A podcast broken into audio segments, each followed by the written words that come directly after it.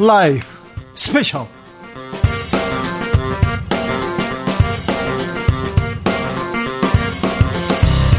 2020년 11월 14일 토요일입니다. 안녕하십니까. 주진우입니다. 토요일 이 시간은 주진우 라이브에서 일주일 동안 가장 중요하고 가장 재미있었던 부분만 모으고 모으고 모아서 그리고 묻힌 뉴스도 파내면서 헤쳐보는 그런 시간입니다. 토요일 토요일입니다. 토요일의 남자 KBS 김기화 기자 어서 오세요. 안녕하십니까. 토요일입니다. 오늘 네. 방송만 들으셔도 일주일 동안 나왔던 주진우 라이브에서 이런 게 재밌었다. 요런 게 괜찮았다. 다 알 수 있고 한 주간의 시사 상식을 한 번에 꿰 수 있는 소식만 모아서 골라왔습니다. 김기아 기자입니다.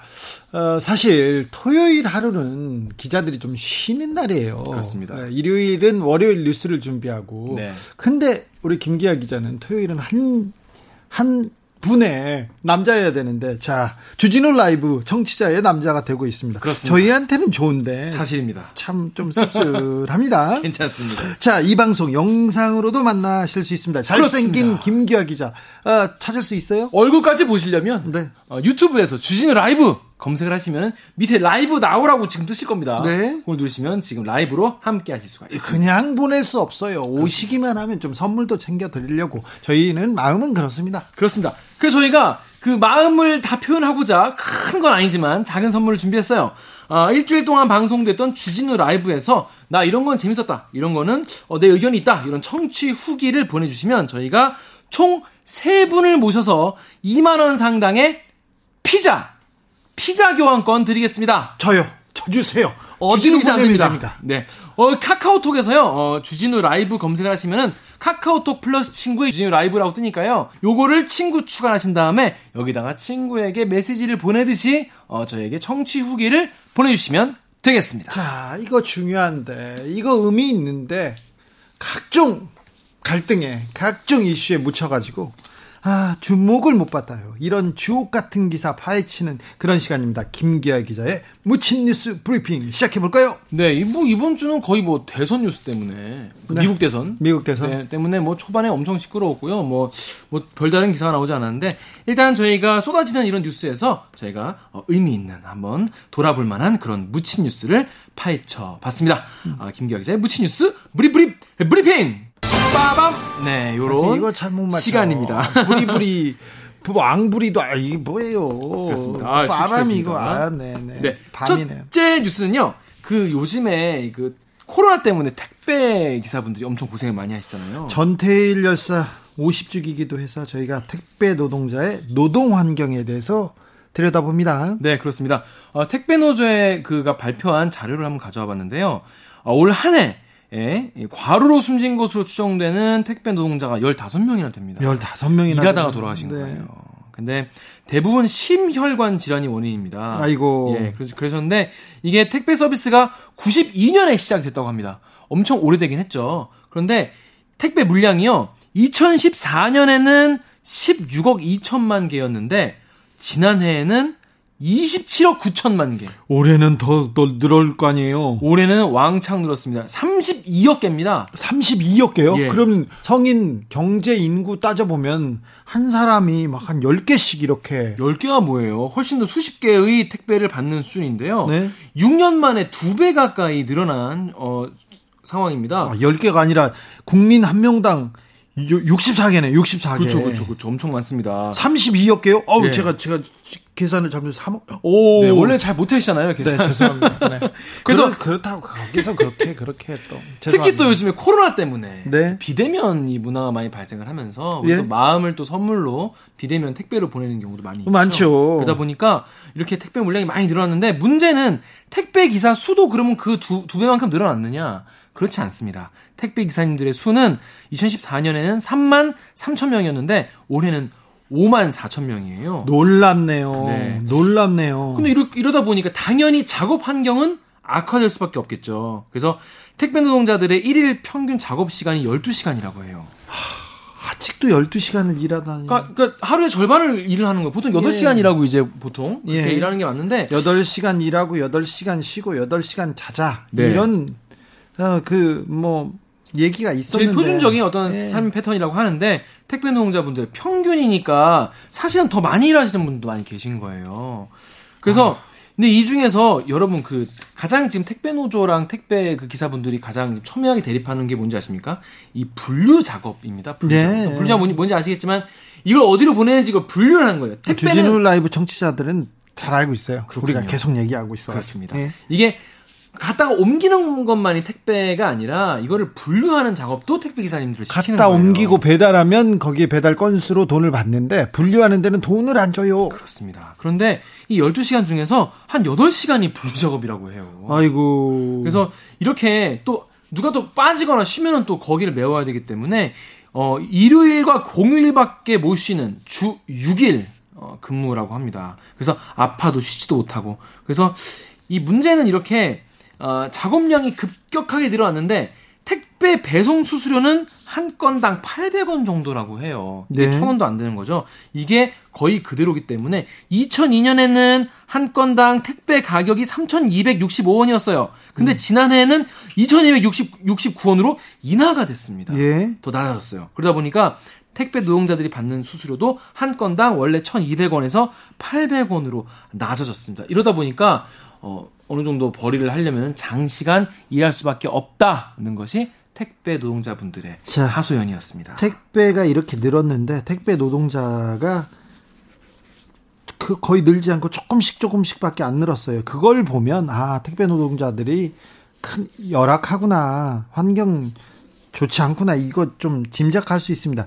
근데 택배업계 관행들이 많아서 이 시정되지 않는다는 얘기 계속 나오고 있습니다. 그렇습니다. 어떤 업, 업계든지 간에 오랫동안 되면 어떤 관행이라는 게 생기기 마련인데 관행은 주로 어, 갑비 갑을 위하는 게 생기는 게 관행이 많죠. 네. 그 중에 하나인데요. 백마진 관행이라는 게 있다고 합니다. 백마진이요? 네. 뭐냐면요.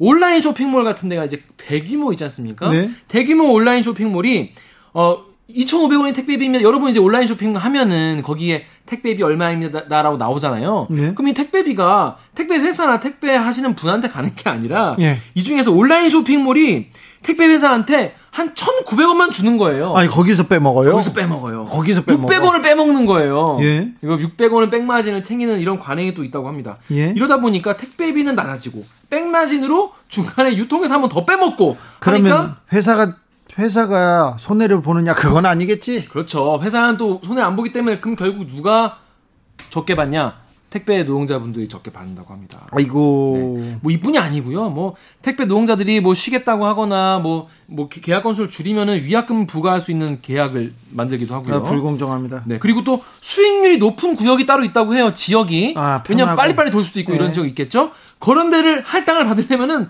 권리금을 또 내라고 한다는 겁니다. 권리금이요? 예. 이건 너무 정말 가지가지해서 여러 가지로 빼먹는 이런 관행들이 너무 많아가지고 굉장히 불공정한 그런 시장이 되어가고 있다고 합니다. 아, 택배 업계가 굉장히 불공정하군요. 그래서 이렇게 아, 과로로 쓰러지는 사람이 많구나 이런 생각을 해봅니다. 그래서 정부가 대책을 내놨어요. 그렇습니다. 워낙 이 택배 같은 경우에는 우리가 일상에 많이 좀 어, 맞닿아 있는 문제이기 때문에 또 그만큼 나쁜 관행도 많이 쌓여왔기 때문에 어, 국토교통부와 고용노동부가 이 브리핑을 통해서 택배 기사 과로 방지 대책을 내놨어요. 한번 들여다보면 무슨 내용이냐면은 일단 이 장시간 노동이 일단 제일 문제입니다. 왜냐하면 이것 때문에 어, 돌아가시는 분까지 나오니까요. 네. 그래서 1일 최대 작업 시간을 정하고 그 한도에서만 작업을 하도록 합니다. 그래서 택배 기사가 요구하면은 물량을 축소하고 배송 구역을 조정하는 이런 시스템을 구축하도록 하고요.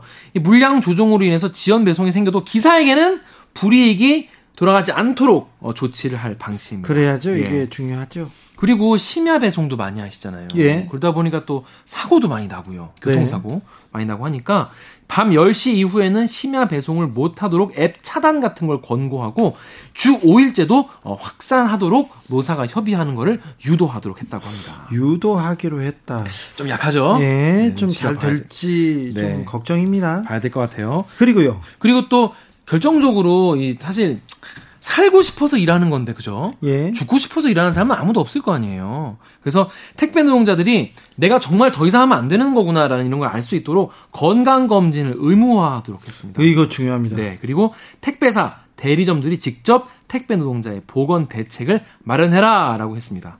그리고 이 산재보험에 가입되지 않은 분들이 많다고 해요. 네. 18.5%밖에 안 된다고 합니다. 산재 네. 가입률이. 그래서 이거를 높, 이도록 지금까지는요. 왜 산재보험 가입이 이렇게 낮냐 알고 보니까 지난번에 한번 소개해 드린 적이 있는 것 같은데 산재 적용 제외 신청서를 택배사가 대리 제출을 시킨 거예요. 네. 그러니까 이, 이게 신청서를 쓰지 않으면 뭐 계약을 안 맺었다 이런 그러니까요. 얘기도 있습니다.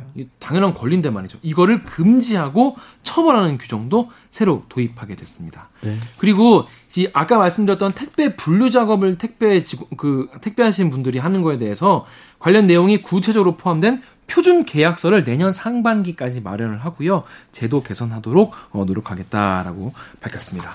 그래서 지금 뭐, 뭐, CJ 대한통운 같은 경우에는 대리점 연합이 택배 기사에게 이걸 부담시키지 않겠다라고 하긴 했는데, 일단 정부는 더 나아가서 이거를 표준 계약서에 명시하겠다라는 겁니다. 그렇게 되면은 이런 관행이 좀 더 많이, 어, 개선이 많이 될 수도 있겠죠. 명시하겠다 이렇게 했는데 정부가 대책을 내놓기는 하는데 이게 시장에서 실효적으로 잘 음, 그 작동할지 이거는 좀 그뭐 아, 언론이 이런 음. 거를 또 이런 게 나오면은 또 다 또 감시하는 건 또 언론의 역할 아니겠습니까? 네. 제대로 지키는지 표준계약서 또 엉터리로 지키는 거 아닌지 언론이 또 계속 지켜봐야 될 것 같습니다. 아, 국민들이 관심을 가지면요. 네.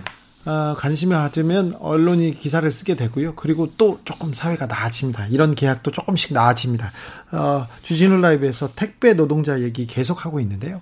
어, 좀그 나아질 때까지 노동자의 삶이 나아질 때까지 그리고 이 노동 조건 개선될 때까지 저희가 계속해서 얘기하겠습니다. 네. 다음 묻힌 뉴스 어떤 뉴스죠? 네. 코로나19 지금 뭐 백신이 나왔니 뭐 어쩌고 하면서 아, 그렇죠. 예, 네, 뭐 물론 뭐 나오면 좋은 일이긴 하지만 잠깐 안도의 한숨. 이게 저는 긴장감을 떨어뜨릴까 봐 그게 또 걱정이에요. 아, 돌아오는 주에 200명 때 넘으면. 확진자가 나오더라도 이게 하나 이상하지 않습니다. 그렇습니다. 지금 일본도 1,500명대까지 갔고요. 유럽은 뭐 유럽은 2만 명, 3만 명, 5만 명, 네. 8만 명 이런 식으로 네. 지금 계속 늘고 있고요. 10만 명 계속 넘어가는 미국도 있고요. 네. 그래서 그래서 일각에서는 아 이제 뭐 여행 같은 것도 되는 거 아니냐 뭐 이러면서 뭐 관련 주가가 오르고 막 이렇게 막 뭐 장밋빛 뭐 미래를 네. 보시는 분도 계시는데 적어도 우리는 좀 더 계속 긴장을 하면서 이 코로나19 시대를 같이 이제 이겨내야 되는 그런 상황인 거잖아요. 그렇죠. 그래서 어 우리나라 국민들이 코로나19를 지금 어떻게 인식하고 있고 어떤 부분이 가장 힘든지에 대해서 설문 조사를 해 봤습니다. 네, 그거, 그거 궁금하네요. 네, 저희가 한 건 아니고요. 네. 예, 유명순 서울대 보건대학원 교수팀이 했습니다. 예. 그래서 어떤 내용이었냐면요. 코로나 장기화가 문제인 거예요. 예. 그래서 코로나 장기화 이후로 어떤 것이 가장 우려되느냐라는 질문을 했는데 경제적 불평등이 가장 많은 부분을 차지했습니다. 그리고요. 그리고 나서는 종교 갈등. 왜냐하면 또 이번에 어 일, 부 개신교와 이 뭐 신천지나 이런 다양한 종교 아, 시설에서 네. 이런 게 많이 생겨나면서 종교에 대한 뭐 혐오나 이런 것도 많이 생겨나게 됐죠. 그리고 건강 불평등 이거는 뭐 경제적 불평등과 좀 비슷한 네. 맥락인 것 같은데 그래서 이런 경제적 불평등이 더 심화될 것이고 이런 것이 결국에는 코로나19를 이기는데 더 방해가 될 거다라는 답도 있었습니다. 좀 너무 뻔한 조사한 거 아니에요? 이 정도는 다 우리 정치자들도 다 생각하고 있어. 생각을 코로나. 하고 있는 것과 네. 실제로 수치로 또 딱 알게 되는 것과는 또 약간 다르니까요. 아, 김기아 기자 교수님 편드네. 그러니까 아유, 자, 자 여기까지는 뻔해. 네. 그런데 그런데 다른 내용도 더 무서운 게 있습니다. 예? 코로나 19로 인해서 가장 무서운 것이 무엇이냐라고 물어보니까 네. 코로나19 확진 자체보다 코로나 확진 이후에 낙인, 아. 비난받는 거. 어. 너 어떻게 어떻게 살았길래 코로나 확진이 됐냐? 어? 그러게 왜어뭘왜 그렇게 돌아댕겼냐? 이런 식의 비난과 예. 또 이후에 또 그 사람 주변 또 그 집 주변은 또 피하려고. 저 이거 걱정이었어요. 코로나 걸릴 수 있어요. 우리 이웃 때 걸릴 수 있습니다. 우리 근처까지 다 와 있어요. 네. 그런데 코로나 걸리면 일단 우리나라에서는 손가락질하고 뭐 했다. 너 누구랑 뭐 했니? 이런 거 하지 말랬잖아. 이런 어, 굉장히 이런 사회적 비난 걱정이었는데 아 이 부분에 대한 생각 대비가 좀 필요한 것 같습니다. 이게 우리 뭐 저희 기자들 같은 경우에는 뭐 이렇게 뭐 비난의 뭐 댓글 같은 건 되게 익숙하잖아요. 익숙한데 일반인이 그냥 자기도 모르게 자기의 불행인 거잖아요. 사실 코로나 걸리는 네. 근데 걸렸다는 이유로 자기 동선이 다 나오면서 기사화되고 내 이야기가 나오고 거기에 대해서 굉장히 뭐 비판 비난 댓글이 달린 거 보면은 굉장히 심리적으로 힘들다고 하죠. 누구나 잘못 누구나 불행으로 코로나에 걸릴 수 있어요. 그런데 탓하면 안 됩니다. 네. 나도 걸릴 수 있어요. 내 이웃도 내 가족도 걸릴 수 있습니다. 근데 이렇게 손가락질하는 우리 좀 사실은 코로나에 대한 가장 코로나에 대한 공포가 크기도 하고요. 그리고 이런 또 비난 이런 것도 좀 심합니다. 그런 그 또 이 코로나에 대한 생각이 조금 어, 우려가 커서 우리가 코로나를 잘 막고 있는지도 몰라요. 그런데 있죠. 아무튼 그렇다고 해서 비난하고 비방하면 안 됩니다. 네, 그렇습니다. 그런데 이제 그걸 본 사람들도 와, 내가 걸리면 이렇게 되겠구나라고 하면서 네. 두려움이 많이 생겼다는 거예요. 그래서 초, 초기보다 지금이 더 그런 어, 낙인에 대한 두려움이 굉장히 커졌다고 합니다. 아, 오히려요? 네. 그래서 어 유- 유명순 교수는 뭐라고 했냐면요. 한국 사회가 코로나19 위기에서 극복해야 할 상대가 바이러스만이 아님을 보여주는 결과다. 네. 그래서 그동안 위기 소통과 대응이 너무 좀 감정적 요인이 작동할 여지를 키우는 방향으로 어, 커진 건 아닐까 한번 돌아봐야 된다라고 얘기를 했습니다. 네. 그리고 코로나19로 인해서 어떤 부분이 가장 부정적으로 변했다고 생각하냐라고 예. 물어보니까 어, 가장 많은 응답자들이 교육, 창업 이런 자기 개발 기회가 줄었다라고 아, 대답했어요. 그럴 수 있어요. 아, 특히 학생들 네. 공부를 지금 진짜 할 수가 없는 그리고 상황이라고요. 뭐 취업문도 좁아졌고요. 네. 그리고 자기 개발 뭘 할 수도 없고요. 어, 도전하기도 어렵고요. 아, 네, 그럴 것 같아요. 특별히 청년들한테 미안한 생각이 드네요. 맞습니다. 네. 그런데요. 코로나가 주는 또 조금 긍정적인 희망적인 요소도 좀 있어요. 일단 감기 안 걸리고요. 감기가 안 걸린다고. 손 잘 씻고 마스크 쓰니까 또 다른 그 병도, 병도, 예. 안 걸려요. 감염병은 안 걸리는 예. 그래서 그런 부분 그리고 하늘도 맑아지고 그렇죠. 그런 것도 있는데 그런 것도 좀 조사했어요? 어, 확실히 그 방역 수칙을 우리가 뭐 손 씻기, 마스크 쓰기 이런 걸 정말 우리가 일상적으로 하게 되지 않았습니까? 일상적으로 하겠다. 다 좀 다행이에요. 사실은 저는 잘 씻거든요. 근데 화장실에서 손을 안 씻고 나오는 친구들이 너무 음. 많아요. 사람들이. 아주 저는 그거 되게 싫었거든요. 네. 근데 그 사람들이 꼭 악수하자고 하는데 아. 전 싫어요. 그럴 수도 없잖아요. 네. 가끔 그렇기도 했는데. 그렇습니다. 아, 근데 이제는 손은 다 씻겠지. 이런 편한 생각- 마음으로 악수하셔도 될 것 같습니다. 아니요, 편하진 않아요. 편하진 않아요. 네, 이제 뭐 앞으로는 이렇게 하는 거예요. 네, 앞으로는 악수도 좀 덜 할 거고요. 맞아요. 그리고 뭐 신체적 자체가. 접촉도 좀 덜하고 가까이 모임 이런 것도 덜할 거고요. 그다음에 매일 출근해야 되는 일 이런 것도 좀 덜해질 거예요. 그러니까 네. 제 생각에는 수도권에 사는 사람들도 점점 좀 지방으로 멀리 가고 가끔 회사에 가고 그다음에 그 비대면 시대에 이렇게 온라인 그리고 스마트폰으로 뭘 처리하는 그런 일이 막 막 늘어날 것 같아요. 그렇죠. 실제로 많은 어, 직장들이 그렇게 어, 하고 있는데요. 여기서 좀 약간 독특한 답변이 하나 나왔어요. 사회적 거리두기에 대해서 네. 어느 연령층이 이제 민감하게 이걸 받아들이고 있는가를 조사해 봤는데 어, 네.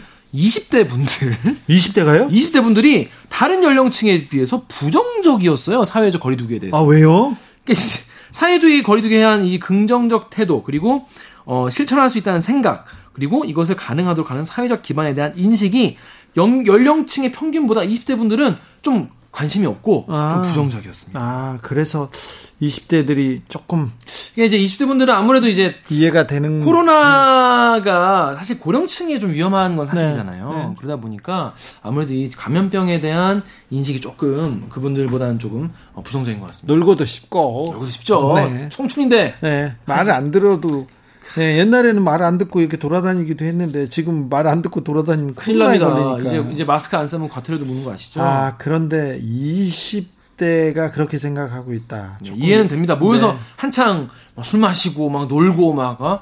뭐 그러고 싶은 나이라는 걸 이해를 하는데 예. 아무튼 그래서 이 연구팀에 따르면요 이 코로나 19 관련 소통을 한 연령층별로 좀 특화를 해야 될 것 같다 이런 네. 어, 조언까지 나왔습니다. 청년들에게 좀 더 관심과 사랑 부탁을 좀 해야 될것 같아요. 사랑을 줘야 될 것 같습니다. 여러분께서는 지금 주진우 라이브 스페셜을 듣고 계십니다. 주진우 라이브 스페셜. 주진우 라이브 스페셜 김기화 기자와 함께 하겠습니다. 본격적으로 주진우 라이브 스페셜 하이라이트 장면 다시 듣기 시작해 보겠습니다. 네. 첫째 장면은요, 이 양지열 변호사 그리고 박지훈 변호사와 함께하는 재판 전문 코너입니다. 네. 수요일 재판 5분 전에서 가져왔습니다. 항상 재판은 뜨겁고요. 항상 재판 5분 전입니다. 아, 근데 이번 지난 이년 그러니까 이번 주는 사실 재판권 이슈가 진짜 큰 게 많았어요. 아 매주 많아요. 매주 많아. 큰일 매주 났어. 많아. 왜 이렇게 많죠? 왜 우리는 사회적 갈등이 생기면 일단 법의 호사잖아요. 네. 요새 보면은 무슨 일이 있으면 검찰청에 항상 누구 고발 이렇게 해가지고 네. 걸어가면서 이거 찍지 않습니까? 천천히 걸어요. 그렇죠. 사진 잘 찍으라고. 네. 네. 그러니까 그런 걸 보면 아, 우리가 너무 법에 의존하고 있지 않나 이런 생각도 해보는데요. 어쨌든 큰 재판이 있었어요. 네, 그렇습니다. 어, 서울중앙지검이 어, 청구한 압수수색 영장이 잇따라 기각됐죠. 네. 그래가지고 이제 나경원 전 의원의 주거지에 대한 압생영장 그리고 윤석열 검찰총장 부인 김건희 씨가 운영하는 회사에 청구한 압생영장이 전부 다 기각이 됐습니다. 네. 그래서 이게 보통 이제 검찰이 이렇게 압생영장 청구하면 거의 다 이제 뭐 90% 넘게 이제 그냥 나오는 경우가 많은데 이번에는 와장창 다 기각이 됐어요. 굉장히 이례적입니다. 일입니다. 그 체포 영장이나 구속영장은 기각이 되기도 합니다. 그런데 그렇죠. 기각률도 따져보면요. 그것도 한 20, 30% 수준인데 압수수색 영장은 제가 이런 수사를 하- 하겠습니다. 이런 혐의가 있어서 우리가 어떻게 따져보겠습니다. 이 얘기이기 때문에 법원에서 막 내줘요. 그런데 아무튼 나경원 전 의원 그리고 윤석열 총장의 부인 관련된 압수수색 영장은 모두 기각됐다는 거. 네, 그래서 이 이거 관련해서 이제 일각에서는 선택적 기각 아니냐 뭐 이런 비판도 나오고 또, 이, 또 일각에서는 아, 아니다 서울중앙지검이 너무 급하게 네. 급하게 수사를 했다 이런 얘기도 나오고 굉장히 이거에 대한 그 논란이 되게 첨예한데 이거에 대해서 이두 변호사님이 정리를 해주셨죠. 네. 아, 법원이 윤석열 총장 별로 좋아하지 않아요. 예. 사법농단 수사했다고. 그렇죠. 근데 여기를 기각됐다. 아, 아무튼 서울중앙지검이 논란이 있고 사회적으로 파장이 큰 사건이기 때문에 좀 더 신중하게, 좀 더좀 세밀하게 어, 수사해야 되는 건 맞습니다. 네. 예. 이거 관련해서 이제 이게 지금 무슨 무슨 상황인지 이거에 대해서 한번 설명을 한번 들어보시면 도움이 될 것 같고요. 또 하나만 더 말씀드릴게요. 이재용 삼성전자 부회장 재판 얘기인데 삼성 준법 감시위원회 다들 이제 주진우 라이브 들으시는 분들은 다 아실 거예요. 네. 여러 번 얘기했으니까. 네. 또 근데 다른 분들은 일반인들은 대학원 과정이에요. 박사 과정입니다. 어떤 사람들은 포닥, 박사 후 예. 과정이어서 어려울지는 모르나 자 삼성전자 이재용 부회장의 음, 항소심 재판 박이한송심입니다. 그 네. 이거는 어, 박근혜 전 대통령한테 뇌물을 줬어요. 뇌물을 줘가지고 박근혜 대통령은 구속됐고 그렇죠. 뇌물을 준 이재용 부회장은 바깥에서 지금 재판을 받고 있는데요. 이 재판 관련된 사항입니다. 네. 그래서 이거 관련해서 삼성이 그러면 이후에 이- 너 이제 다시는 이런 거 하지 말고 좀 잘할 그런 준법을, 그러니까 법을 지켜서 잘 거라는 이런 거를 좀 마련해 와라. 이런 거 이제 만드는 게 이제 준법 감시위원회인데 이 활동을 또 점검할 전문 심리위원단이 또 만들어진 거예요. 이걸 또 관리할 또 뭐가 생길 수도 있습니다. 예, 옥상 옥이 계속 생기고 있는 거예요. 네. 그래서 한 청취자분들은 한 청취자분들은 전문 심리위원단이 또 활동을 잘할지 어떻게 할지 모르지 않습니까? 네. 이들을 심의할 위원단을 또 만들어라. 그 사람들을 보좌할 자문단도 만들어야 되고요. 그 예. 자문단을 또 옹호할 그렇죠. 그런 그런 또 평가단도 또 만듭시다. 이것이 바로 창조 경제 아니겠습니까? 네. 그래서 이런 창조 취업을 계속 시켜주자 이런 농담이 나올 정도로 계속 뭐가 나오고 있는데 네. 과연 이런 게 어떤 의미가 있고 왜 생겨, 생겨나는 건지 이런 이야기도 나눠봤습니다. 네. 더 자세한 이야기 궁금하신 분들 계시죠? 자, 수요일에 방송됐던 재판 5분 전 하이라이트 부분을 지금부터 함께 듣고 오시겠습니다. 큐! 압수수색 영장이 무더기로 기각됐습니다. 먼저 윤석열 검찰총장의 부인 사건. 에, 이거 김건희 씨 회사 압수수색 영장 다 기각됐다면서요? 하, 뭐, 압수영장 같은 경우는 이 신병이 아닙니다. 구속영장이 아니거든요. 네, 그리고 저 수사를 하는데 필요하기 때문에 이건 좀 들여다보게 해주세요. 이 참고로 좀 보겠습니다. 제가 군판사. 시절 압수수색 한, 영장 한 번도 기각한 적이 없습니다. 아, 검사가 힘들어해요. 네. 그래도 수사한다고 저러는데 그걸 기각할 이유가 없는 거죠. 그래서 증거를 확보해가지고 기소를 하면 뭐 재판 해보는 거고 증거를 확보 못하면 불기소할 거 아닙니까? 예. 그렇기 때문에 일반적으로 뭐 이게 통계가 있는 건 아니지만 90% 이상으로 보거든요. 지난 국감에서 99% 99%라고 하기도 하고요. 했었어요. 근데 공교롭게도 연속으로 한 세 번 정도 같아요. 제 기억에. 첫 번째. 또 말하지만 대법원장. 예. 그 누구죠? 양승태 양세 대법원장 기각됐었고요. 네. 나경원 전 의원 입시 네. 비위 관련했던 부분에서 통째로 기각이 됐고요. 뭐 이번에 또 기각됐습니다. 똑같은 지금 이 김건희 씨 회사 관련된 영장에서 통째로 기각이 됐는데 기각 사유가 좀 좀 이해가 안 됩니다.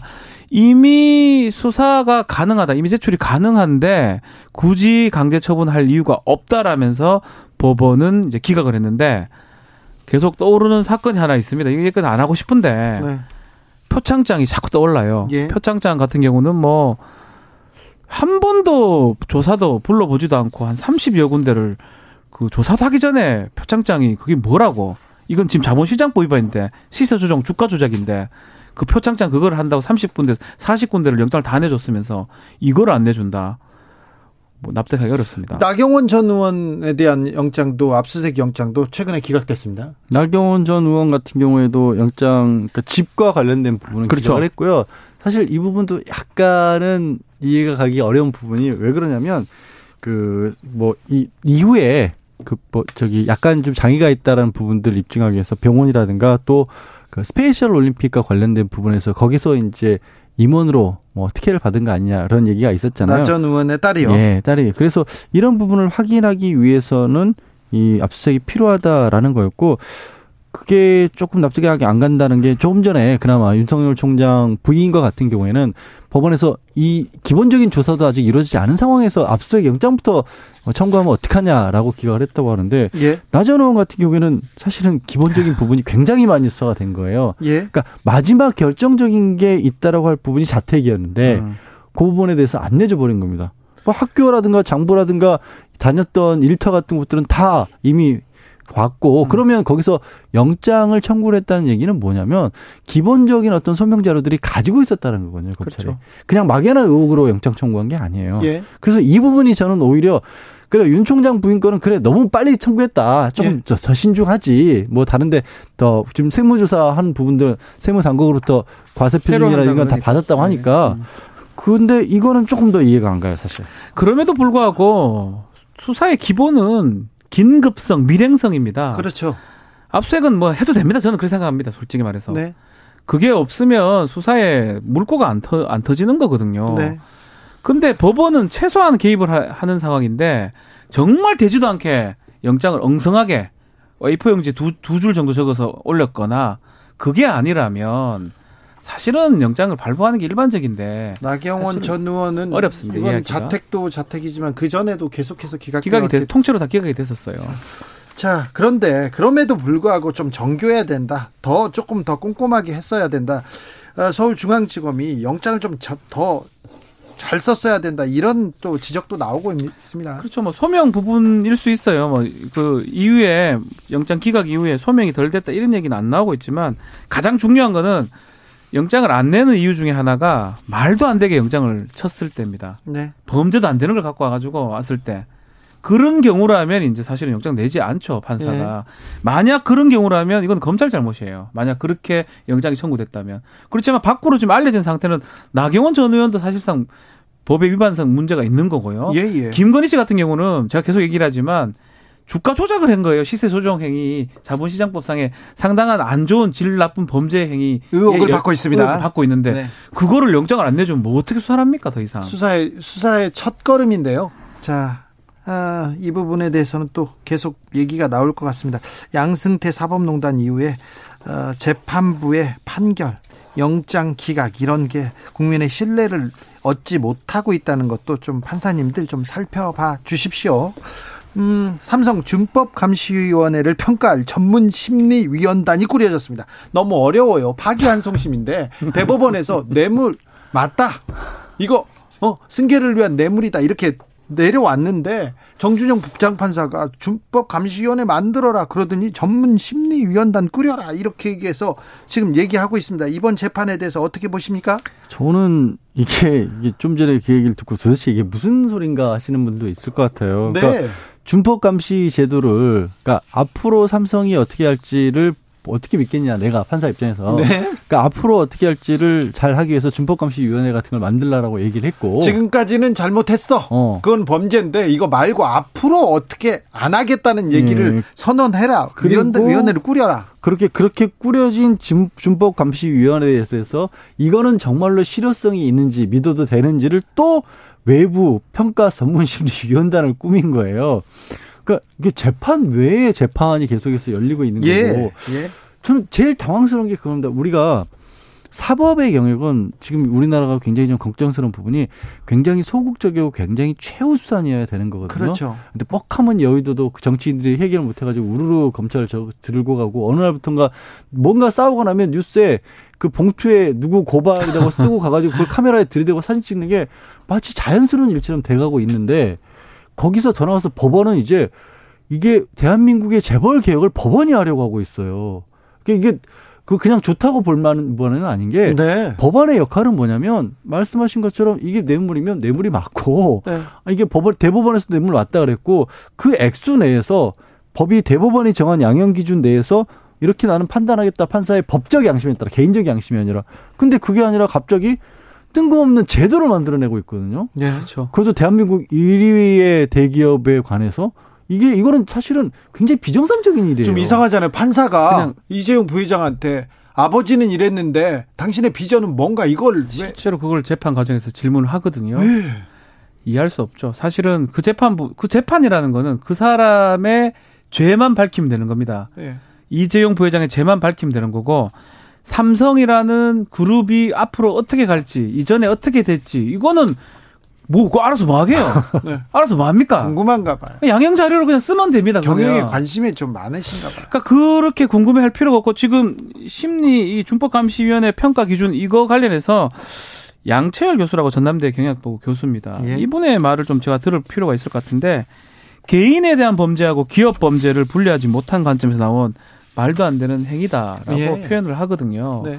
사실은 그 사람이 잘못했으면 그 사람이 어떤 범죄에 해당하고 무슨 잘못이 있고 양형이 어느 정도- 정도가 되고 만 판단하면 되는데 앞으로 미래에 삼성이 어떻게 가야 될 것까지 판단해가지고 그 사람한테 범죄를 주고 형을 주는 거는 맞지 그렇죠. 않죠. 지금 보면 이재용 부회장의 범죄지 이게 피해자예요, 삼성은. 삼성 더- 피해자예요. 삼성도 뭐라 그럴 게 그렇죠. 없어요. 황당한 게 그거예요. 지금 뇌물죄의 액수라고 우리가 그 말하기 편하게 좋게 해서 뇌물죄 액수가 늘어났다 줄어들었다 하는데 뇌물 공여, 그러니까 뇌물을 준 쪽이기 때문에 사실은 뇌물죄 액수가 중요한 게 아니고요. 네. 뇌물죄 액수가 늘어나면 그게 뭐가 되냐면 삼성 돈을 빼돌려서 줬기 때문에 횡령이 되는 거거든요. 횡령 액수가 더 커졌죠. 그게 그렇죠. 커졌기 때문에 이게 문제가 되는 거고 그래서 사실은 삼성이 어떻게 할지를 물어보는 게 아니라 음. 이재용 당신이라고 해야 되는 거거든요. 근데 네. 이거를 이상하게 섞였고 그 양채열 지금 교수가 음. 지적한 부분에 이- 저도 첨언을 하자면 이런 겁니다.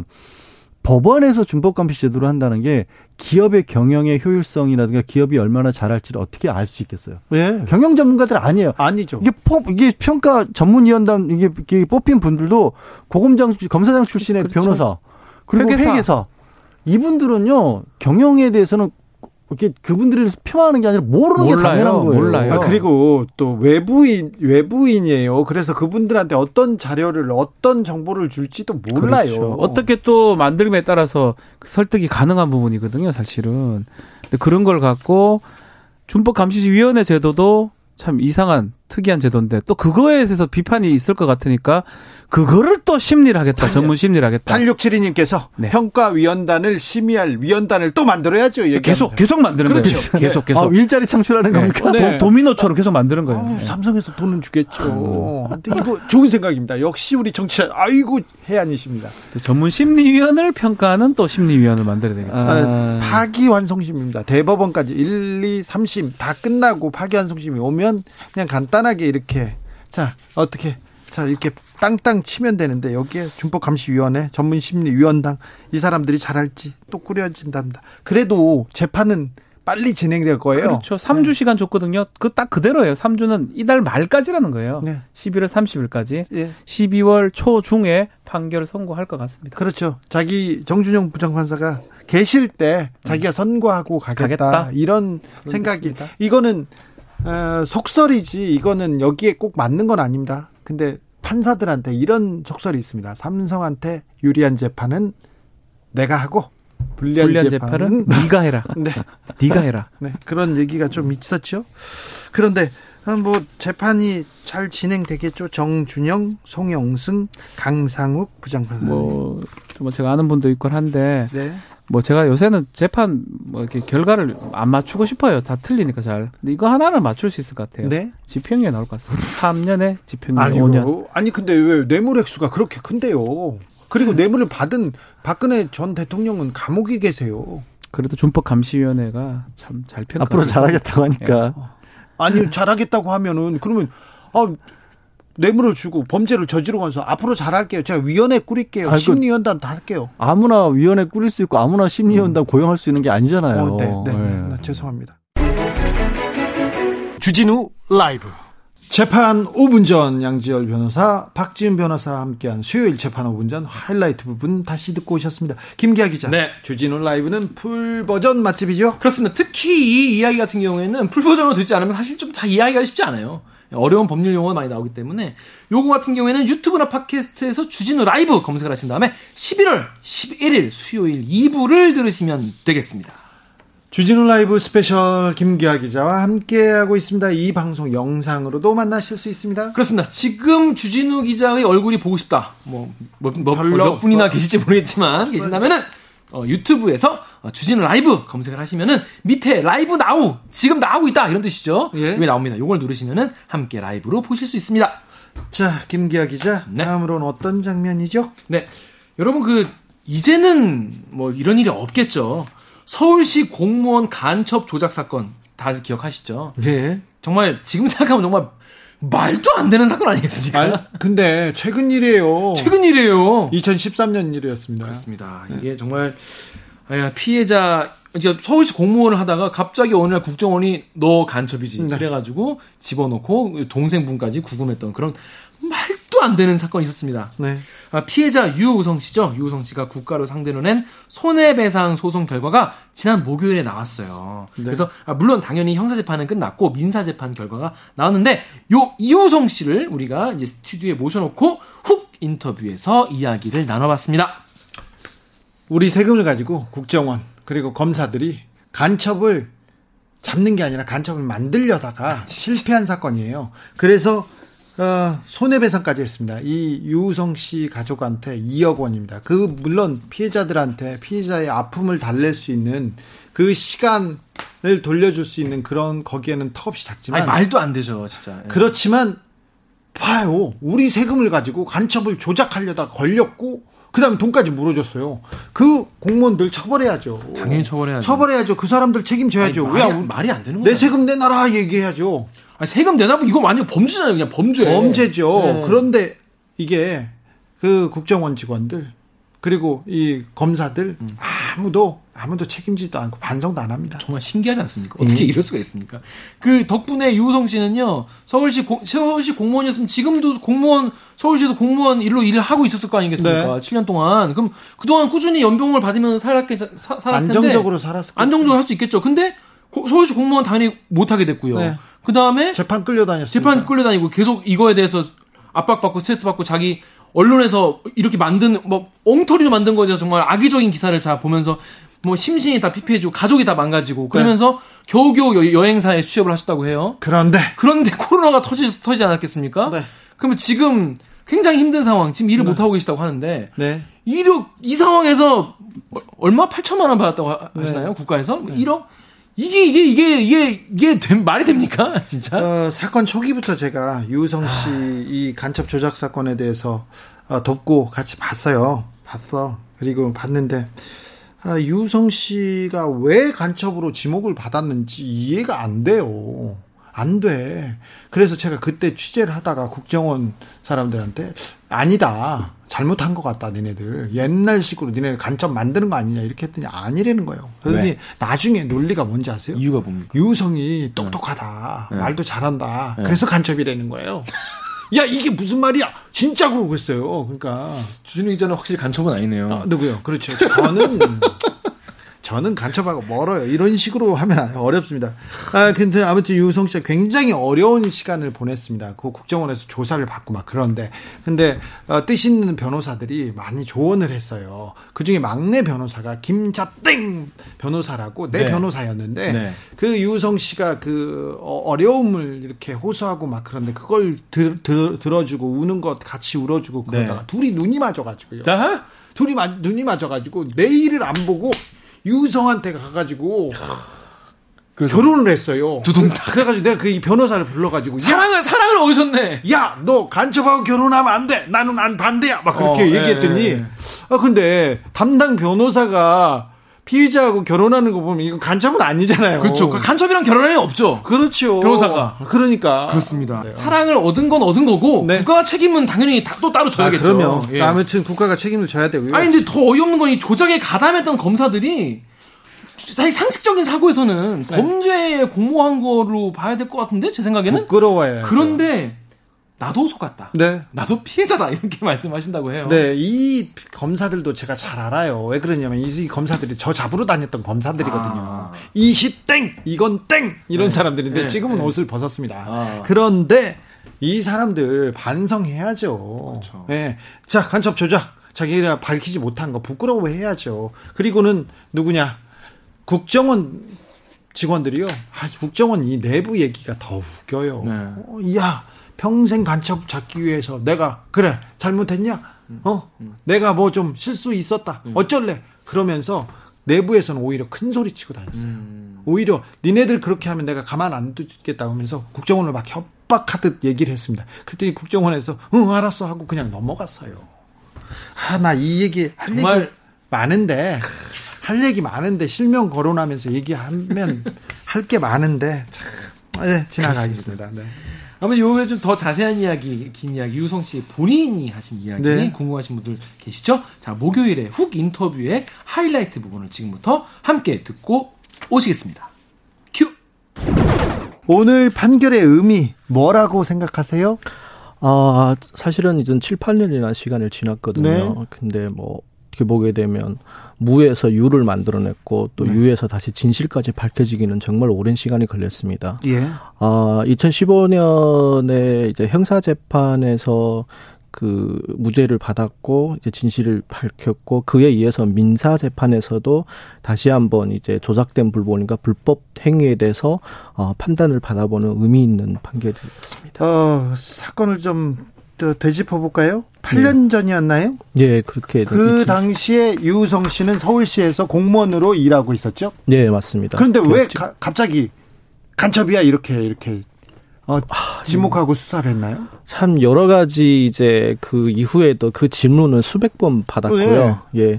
사실 그때 그때 당시에 보면 여러 가지 사건들이 많이 있었어요. 저 개인적인 의견으로는 그때 당시에 국정공과 관련된 댓글 조작 사건이 한창 이슈에 대해서 언론 쪽으로 굉장히 시끄러웠던 시기였고요. 예. 갑자기 그때 시기에 2000 그 12월 말에 이제 대선이 있었죠. 예. 그리고 나서 2013년 1월 10일에 정확히 기억합니다. 네. 이제 제가 이제 자택에서 갑자기 이제 간첩으로 국가보안법으로 등갑돼서 제가 잡혀가는데 그때 당시에서는 일부 언론에서 뭐 탈북자 자료를 만여 명 뭐 넘겼다 뭐 예. 이런 얘기까지 있었습니다. 서울시 예. 공무원이 간첩이었다 이렇게 예, 예. 대서특필했죠. 예, 예. 모든 이슈를 한 번에 삼킬 수 있던 그런 큰 사건이었습니다. 근데 나중에 보니까 그 국정원에서 나왔던 증거들은 조작됐고 거기에 있던 증인들은 또 이렇게 증인들은 이렇게 증인들의 증언도 허위였고 이런 예. 내용이 나왔어요. 예, 예, 맞습니다. 네. 검찰이 내세운 핵심 증거는 동생 유가려 씨도 어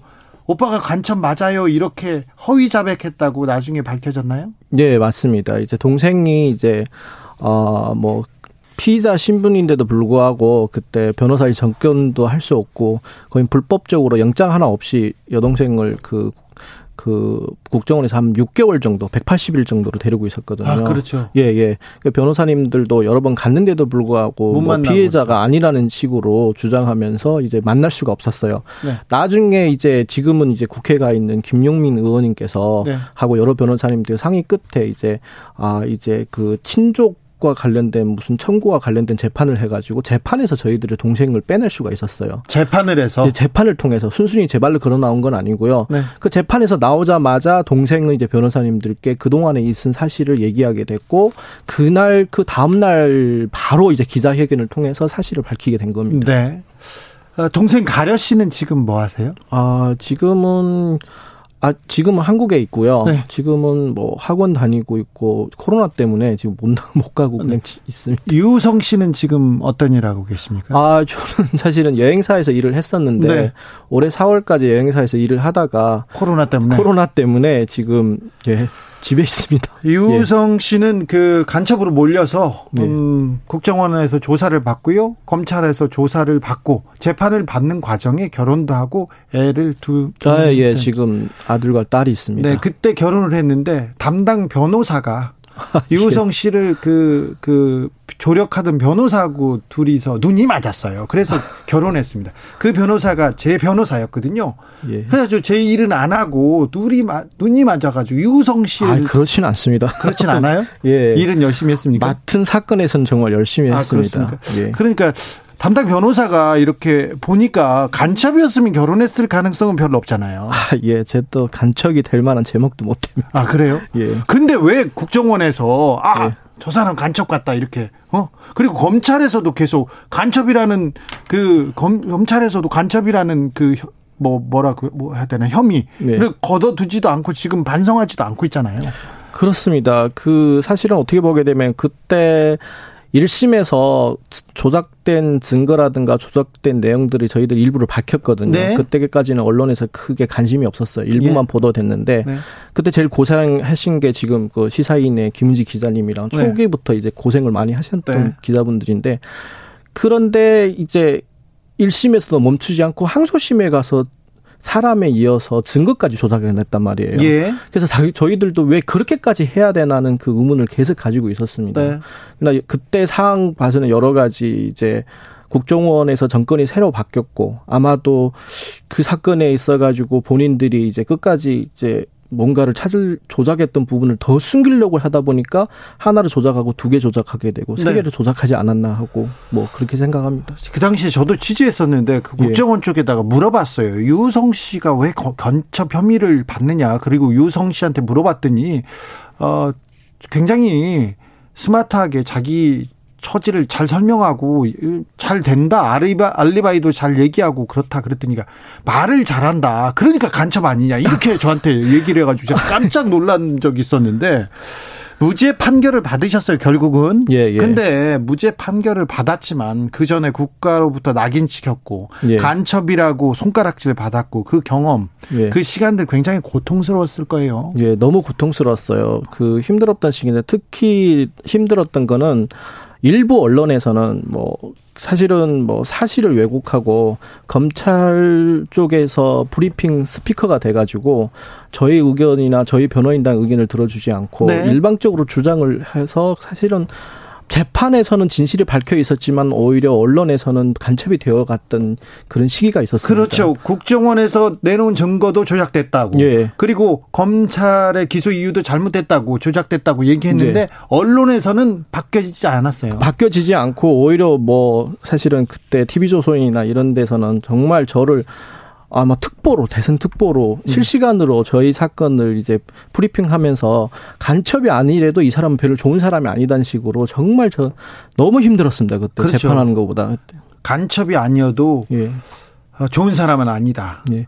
그래서 사실은 진실로 진실 막 검찰에서 얘기 도 중요하지만 저희들 피해자 목소리도 좀 담아주고 공정성이 있어야 되는데 예. 일방적인 주장으로 인해서 정말 피해자로서 너무 많이 힘들었던 네. 시간들이 기억납니다. 지금 좀 살이 찌셨어요. 근데 아, 예, 그때는 그때보다는 그때는 살 턱선도. 날렵했거든요. 그래가지고 제가 볼 때마다 예. 유간첩, 간첩 같아 이렇게 이렇게 제가 놀리기도 했었는데. 네. 많은 정의로운 기자분들이 다행히 있어서 저희 사건이 진실을 많이 알려주셔서 예. 그나마 숨을 쉴 수가 있었습니다. 이제 그그 소송은 다 끝났습니까? 그렇지는 않습니다. 네. 소송은 다 끝난 건 아니고요. 언론과의 소송도 남아 있고 또 여러 국, 국정원 국정원은 또 뭐라고 합니까? 아, 정확히 말씀드리면 지금 사건이 크게 두 개가 지금 남아 있고요. 네. 하나는 제가 국정원과 검찰에서 조작된 부분이 밝혀지고 나서 네. 일 1심이 이제 그때 당시가 2014년 경이죠.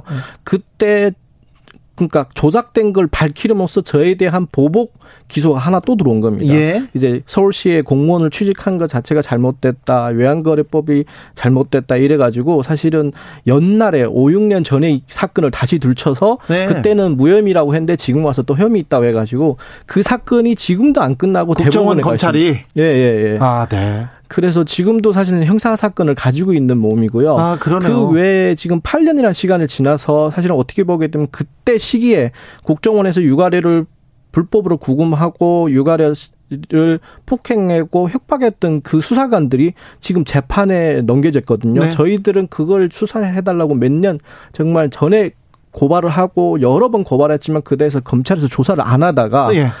검찰 과거 사유에서 조사 내용을 내용을 다시 기초로 해가지고 지금 사실은 재판을 받고 있는데요. 네. 그 사실은 그 형사 재판도 지금 지진부진하고 있는 상태입니다. 네. 어, 국정원과 검찰에서 네. 어, 사과의 그 말이 나오기는 했었죠. 아 국정원에서는 사과를 받은 적은 없고요. 국정원은 아무 얘기도 하지 않았습니까? 예, 그. 예. 사과를 받은 적이 없는데 일부 재판에서 수사관 그때 가담했던 그 수사관들 일부는 재판장에서 저한테 사과를 했었습니다. 거기서 말고 공식적으로는 안 했네요. 하는 건 없습니다. 국정원은 안 했고 예, 검찰, 검찰- 총장은 사과를, 사과를, 했으나 예, 했습니다. 나중에 보니까 그 예. 검사들 그 조작에 가담했던 검사들은 우리도 피해자다. 네, 우리도 그렇습니다. 속았다. 우리도 속았다. 결론은 그렇습니다. 3287님이 8년이라는 세월 과연 얼마를 주면 살 수 있을까요? 당시 조작에 관계된 사람들에게 묻고 싶습니다. 한 사람의 8년을 빼앗은 소감이 어떤지. 그렇죠? 예, 사실은 그 오늘 참 의미 있는 판결이 나왔는데요. 네. 저는 그- 그 민사 의미 있는 판결보다 앞으로 네. 제도 마련이 너무 중요하다고 생각합니다. 그렇죠. 또 다른 피해자는 나오지 말아야죠. 그렇죠. 사실은 그 동안에 똑같은 국가보안법으로 인한 간첩 조작 사건들이 수많은 피해자가 나왔습니다. 그 네. 피해자들이 시간이 지나서 무죄가 받고 또 무죄를 받음으로써 국가에서 어떤 배상을 받는다고 그 상처가 지워지고 그 역사가 흐려지는 것이 아닙니다. 네. 그런데 검- 그렇게 시간이 지나서 그 사람들이 무죄가 밝혀진다고 해도 가해자들에 대해선 처벌이 미흡하고 정말 송광명 같은 처벌만 이어져 왔거든요. 예. 처벌하지 않았어요. 예, 오히려 처벌하지 않고 사실은 어떻게 보게 되면 그게 간첩 조작 사건이나 여러 가지 조작 사건들이 끊기지 않고 계속 그래 계속 계속 진행형이었다는 처벌이 제대로 안 됐기 때문입니다. 네. 주진우 라이브. 간첩 조작 사건 피해자 유성 씨와 나눈 이야기 목요일 훅 인터뷰 하이라이트 부분 다시 듣고 오셨습니다. 자, 방송 풀 버전 언제?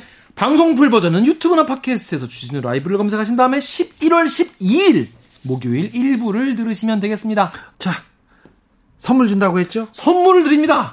왜냐? 너무 감사해서. 네, 알겠습니다. 감사해서 선물 드리는데요. 자, 카카오톡 플러스 친구에서 주진우 라이브를 검색하시면은 이 주진우 기자의 얼굴이 뜹니다. 여기 나오죠. 여기 뜨는데 여기 나오기 괜찮아. 때문에 요거를 친구 추가 여기 보이시죠? 친구로 두기 괜찮아요. 친구로 추가하신 다음에 청취 후기를 보내주시면 저희가 세 분을 추첨해서 2만 원 상당의 피자 쏘겠습니다. 자, 김기화 기자 오늘도 감사했습니다. 고생하셨습니다. 주진우 라이브 스페셜 마치겠습니다. 저는 다음 주 월요일 오후 5시 5분에 돌아옵니다. 지금까지 김기화 주진우였습니다.